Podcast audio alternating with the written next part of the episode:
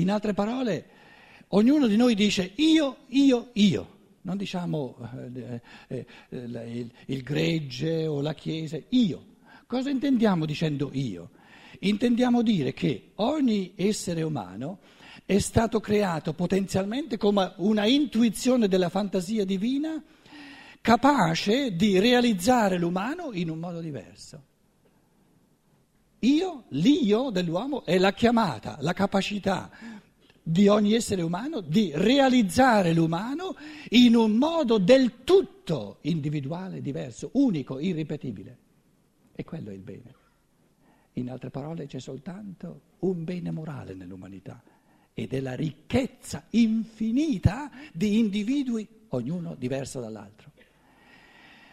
Pensiamo all'organismo fisico, all'organismo fisiologico. Il bene dell'organismo fisiologico è che tutti gli organi facciano la stessa cosa? No, il bene, anche se volete morale, dell'organismo fisiologico è che ogni organo abbia, ha una funzione, una fisionomia del tutto diversa.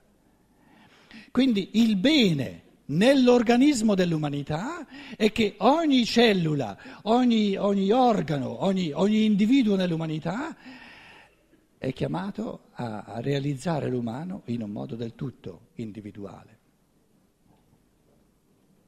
Il bene morale è la crescente individualizzazione, la crescente ricchezza diversa dentro alla testa e al cuore di ogni essere umano. Che cos'è allora il male?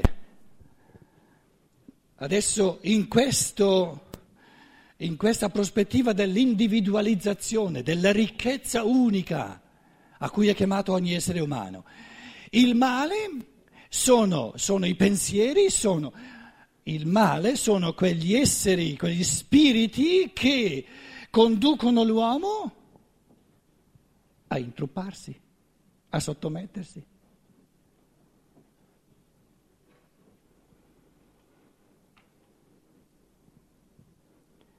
Bisogna dire le cose eh, per paradossi, no, non mettetemi subito in croce, aspettate fino al dibattito. Il male morale è, in assoluto è la sottomissione. La sottomissione significa spegnere l'unicità spegnere la ricchezza del tutto individuale dell'individuo, questo bene assoluto morale a cui ognuno è chiamato e che ognuno, soltanto ognuno di noi può dare, può arricchire l'umanità, può immettere nell'umanità questa ricchezza unica che soltanto ognuno di noi ci può mettere dentro, la sottomissione è l'omettere, il mancare, che viene a mancare questo arricchimento da parte di ognuno. Adesso voi pensate a una morale che vige da secoli e che ti dice la sottomissione è un bene morale. Ah, poveri noi, poveri noi. Adesso comincio a capire perché l'hanno messo in croce quel tipo lì duemila anni fa. Comincio a capire, no, anzi lo capisco già da un po' di tempo, mi pare. Eh, ma è chiaro. Sarebbe già sparito, dai.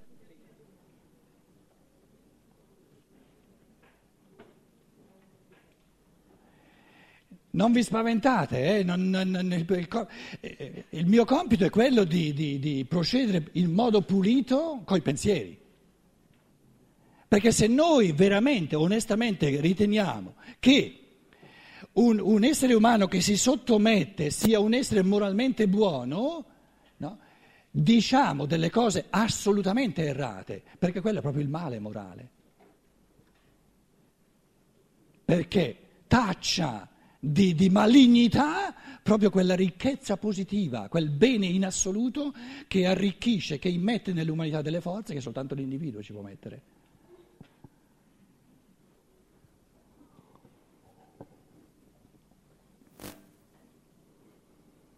Il male è la perdita di identità, è la perdita di individualità, è omettere di essere unici, di essere creativi di essere artisti, di essere fantasiosi. Quindi il male è povertà, lo dicevo all'inizio, è carenza di questo bene, però vi sto dicendo che il bene, in ultima analisi, nella sua ultima eh, espressione, è individuale. E dove manca la realizzazione di un bene individualizzato c'è un male in assoluto, una carenza dell'umano, un impoverimento dell'umano. Questo ci fa capire che eh, a, questo, a, questo, punto volevo arrivare, perché parlando di... dov'è la cimosa? Qui, il cancellino. Um, parlando di... Um,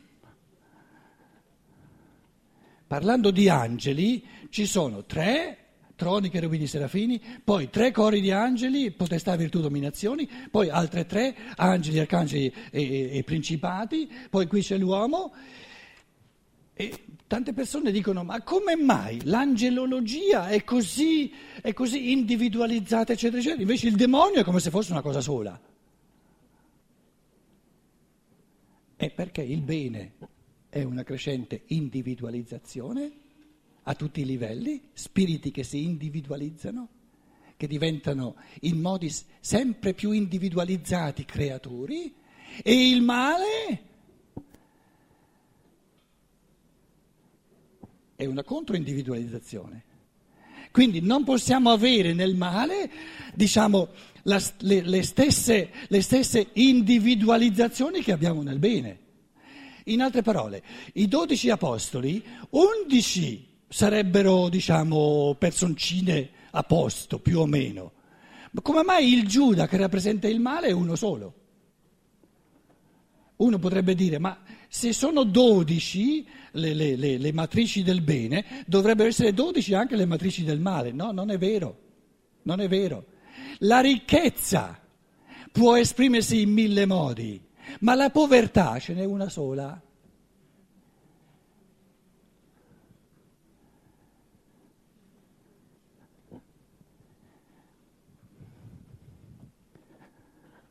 Qui abbiamo un, un prato se sul prato ci mettiamo, oh povero me, adesso ci, no, i, i, fiorellini ve li faccio belli eh, più o meno verdi, no? Qui per far sorgere due questi fiorellini, sono fiorellini, eh, immaginateli voi. Eh, la prossima vita diventerò pittore. Per far sorgere tutti questi fiorellini, questo è un giglio, questo è un, una, una, rosa, eccetera, eccetera, eccetera, ci vogliono forze individuali, diverse e diversificate. No? Adesso per far sparire tutta questa ricchezza. Io ho bisogno di una controforza apposta individuale per il giglio, di una controforza uguale per la rosa. Una... No, no. Faccio, faccio un'alluvione, tutto via. Basta un'alluvione sola. Quindi è nel concetto, pensato pulitamente, della controforza, della carenza, che la ricchezza deve esprimersi a livello di, eh, diciamo, di differenziazione. La ricchezza deve esprimersi a livello di differenziazione. La povertà non è differenziata, altrimenti sarebbe ricchezza. Quindi di ricchezza ce ne sono tanti modi, ma la povertà è una sola. Quindi basta un terremoto o basta un, un'alluvione o basta un vento che li spazza via tutti. La forza che preclude l'individualizzazione è unitaria. Quindi Giuda rappresenta questa forza di povertà, che basta una, è una sola, che preclude l'individualizzazione. E gli altri undici, e poi il, il Giuda verrà sostituito dal Mattia, eh, negli Atti degli Apostoli, no? rappresentano i dodici, diciamo, i, i dodici modi, gli archetipi del, della ricchezza individualizzata dell'umano, però per spazzarla via, no? Quando su un terreno ci sono un sacco di cose, no? eh, per, per, metterci un sacco di cose ci devo, devo, avere un sacco di cose. Per spazzarle via tutte, devo avere un, un sacco di cose corrispondenti. No, basta una scopa sola. Le spazio via tutte. L'ho accennato, è questo problema, perché sono sempre persone che come, con, tornano sempre e dicono come mai diciamo, gli spiriti buoni sono espressi in modi così, diciamo così, nitidi, così stagliati e come mai invece il maligno, il male si presenta Eh, così per sommi capi, eh, Mefistofele, basta, ce n'è che ne avanza nel Faust. Eh, eh non è, ha, lui ha, il Mefistofele ha sotto di sé diciamo, i suoi segugi, no? ma lui è il capo, basta uno. No? Invece le forze del bene sono molto più, molto più articolate. Voglio dire, lo riassumo, il bene è la complessità di ricchezza del cosmo, il male è la povertà che, diciamo, unifica tutto. E questo concetto è molto importante, altrimenti eh, non, si, non, si, riesce a capire eh, eh, bene come mai. Bisogna diventare molto più, molto più ricchi nel, nel diciamo, nell'esprimere la ricchezza, il contenuto di ricchezza in senso positivo e invece eh, non si può usare le stesse categorie di ricchezza, di individualizzazione, di staglio, proprio di irrepetibilità, di distinzione quando si parla del male.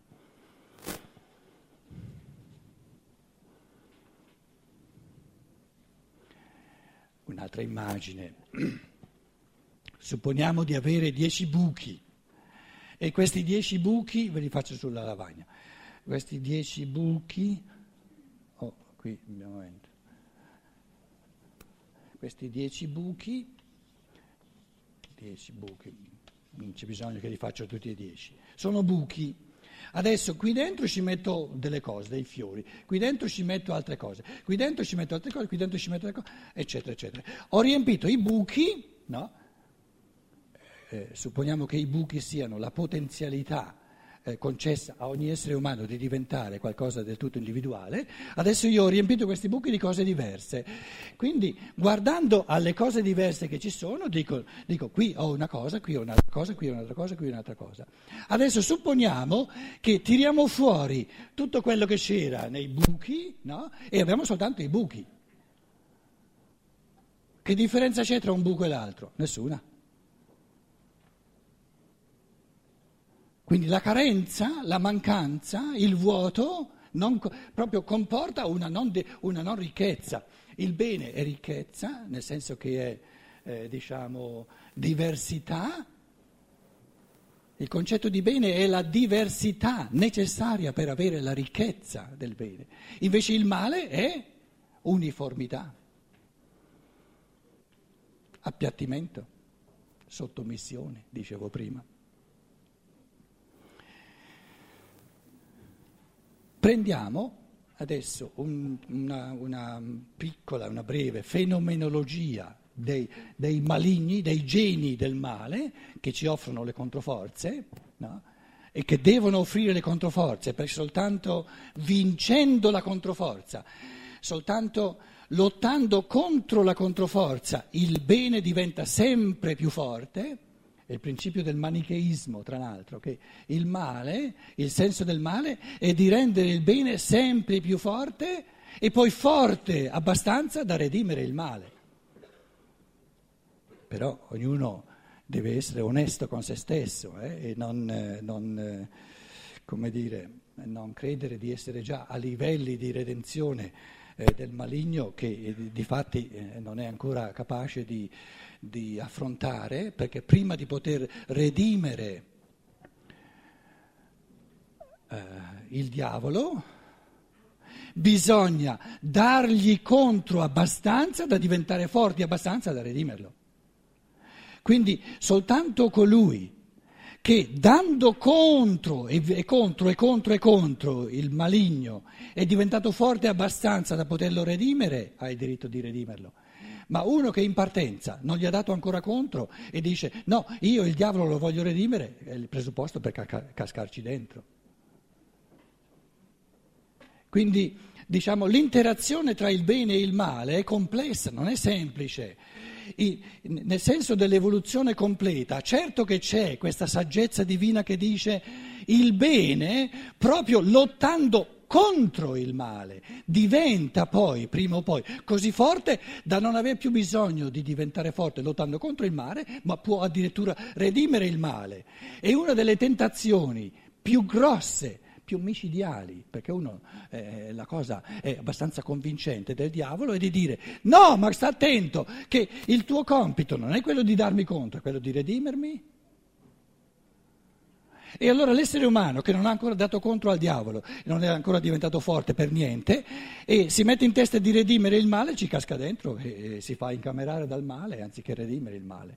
Quindi capace di redimere il male è soltanto l'essere che ha sufficientemente lottato contro il male ed è diventato abbastanza forte da poterlo redimere.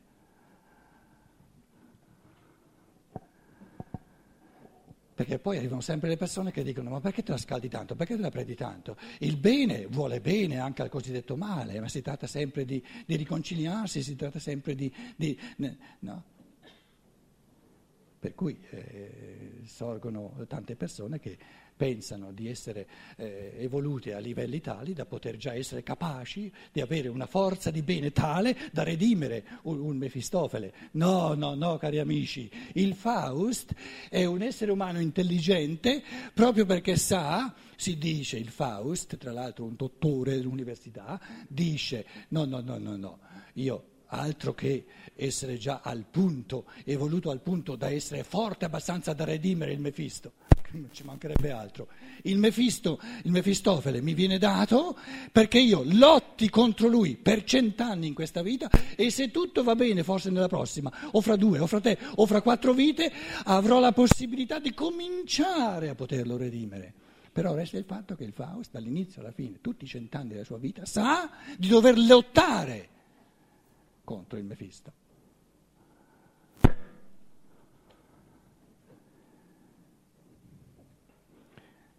Allora, in questa chiave una breve riflessione su tre modi eh, fondamentali della forza e della controforza, del bene e del male, dove eh, poi è lasciato, se volete, a ognuno di noi di vedere come questo bene che io adesso esprimo, questo triplice bene, di fatti è di nuovo magari nel dibattito, una, una, eh, diciamo un, un, una ricerca di equilibrio tra due estremi.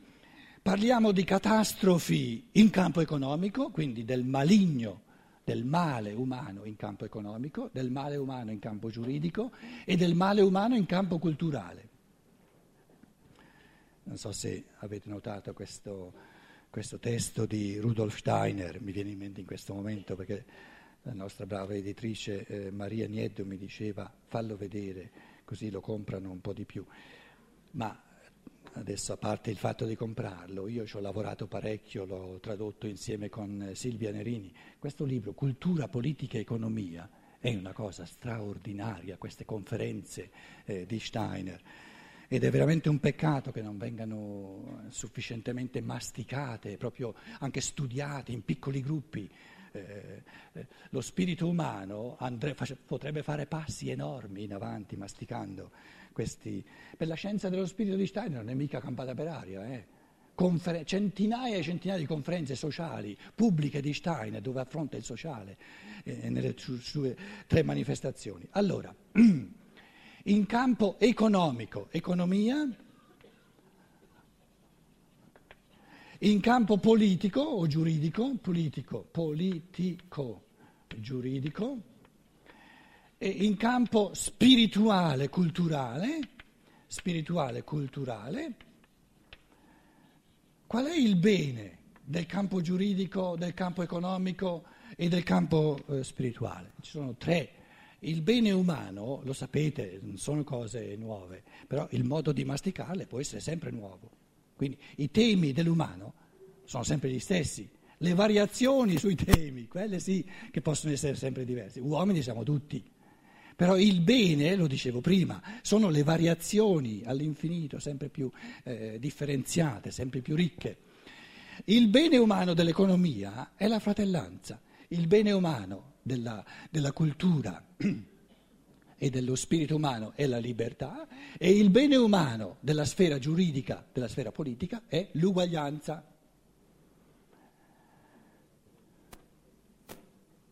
Quindi possiamo immaginare che ci sono tre tipi fondamentali di male, di maligni, di geni del male, geni delle controforze, che ci, ci danno ispirazioni della, della controfratellanza, della controlibertà e della controuguaglianza.